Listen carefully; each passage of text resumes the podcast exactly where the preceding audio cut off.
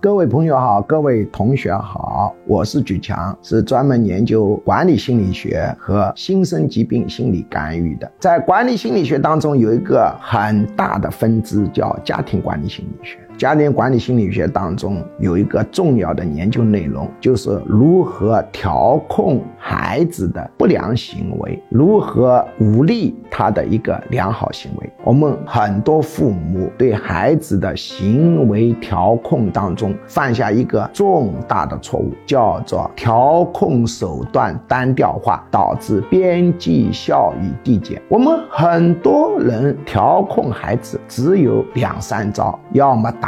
要么骂，这种调控方法偶尔使用是有效的，长期使用会导致边际效益递减，甚至走向反面。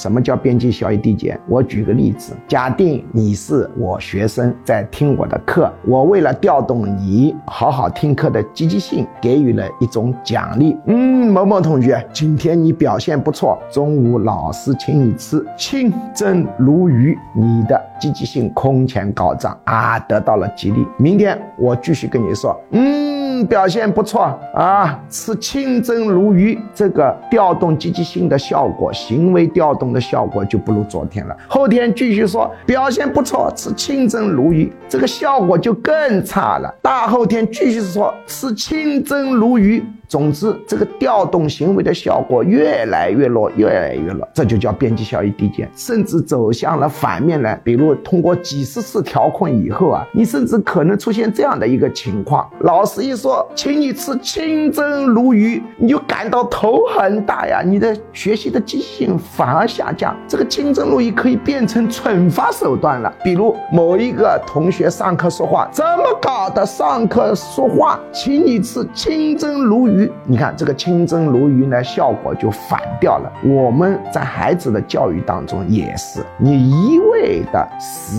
用一种方法进行鼓励，或者一种方法进行惩罚，它的效果是越来越差，越来越差，越来越最后走向反面。最典型的就是批评和唠叨，唠叨是批评的一种啊，你不断的批评，不断的批评，小孩小的时候还是有效果，到了他初一、初二、初三，甚至高一、高二的时候，他会形成一种反。向效果就是我们通常讲的逆反，逆反既跟他的青春期的心理活动发育有关系，也跟你使用方法单调有关系。比如说，我在我孩子的一个教育过程当中，我的调控手段是经常发生变动的。很小的时候，我的孩子呢，啊，非常喜欢看电视。现在孩子不喜欢看电视啊。那时候我就跟他说啊，我们总归要立点规矩，但每年都不一样。比如到年初的时候，他就会问我，今年啊，老爸的规矩是什么？我说，老爸的规矩是电视。只要你表现好，每天就可以看半小时电视；你表现不好，就停止看电视。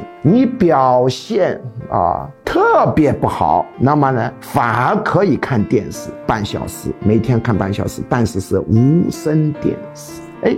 这就很新颖啊！无声电视他就看。如果表现特别特别不好呢，比如在学校把老师惹哭了，那可是很大的问题。那呢，你可以看电视，而且是有声音的，但是呢，啊，报纸浮掉了半边，看半拉子电视。哎，这样的调控方式代替打骂啊，效果就非常好，但不能长期搞啊，因为长期搞效果就不行了。过了明年我又换。所以呢，如何调控孩子啊？实际上是有很多种创新的办法，但一般的父母想不出来。那么我呢，这里就有一个电子文档啊，告诉你呀，十几种惩罚孩子或者鼓励孩子新颖的办法，大家可以根据后面显示的信息报名获取电子材料，发送短信创新到居教授工作手机幺五二零二幺二二五八零获取电子材料，调控孩子的创新方法。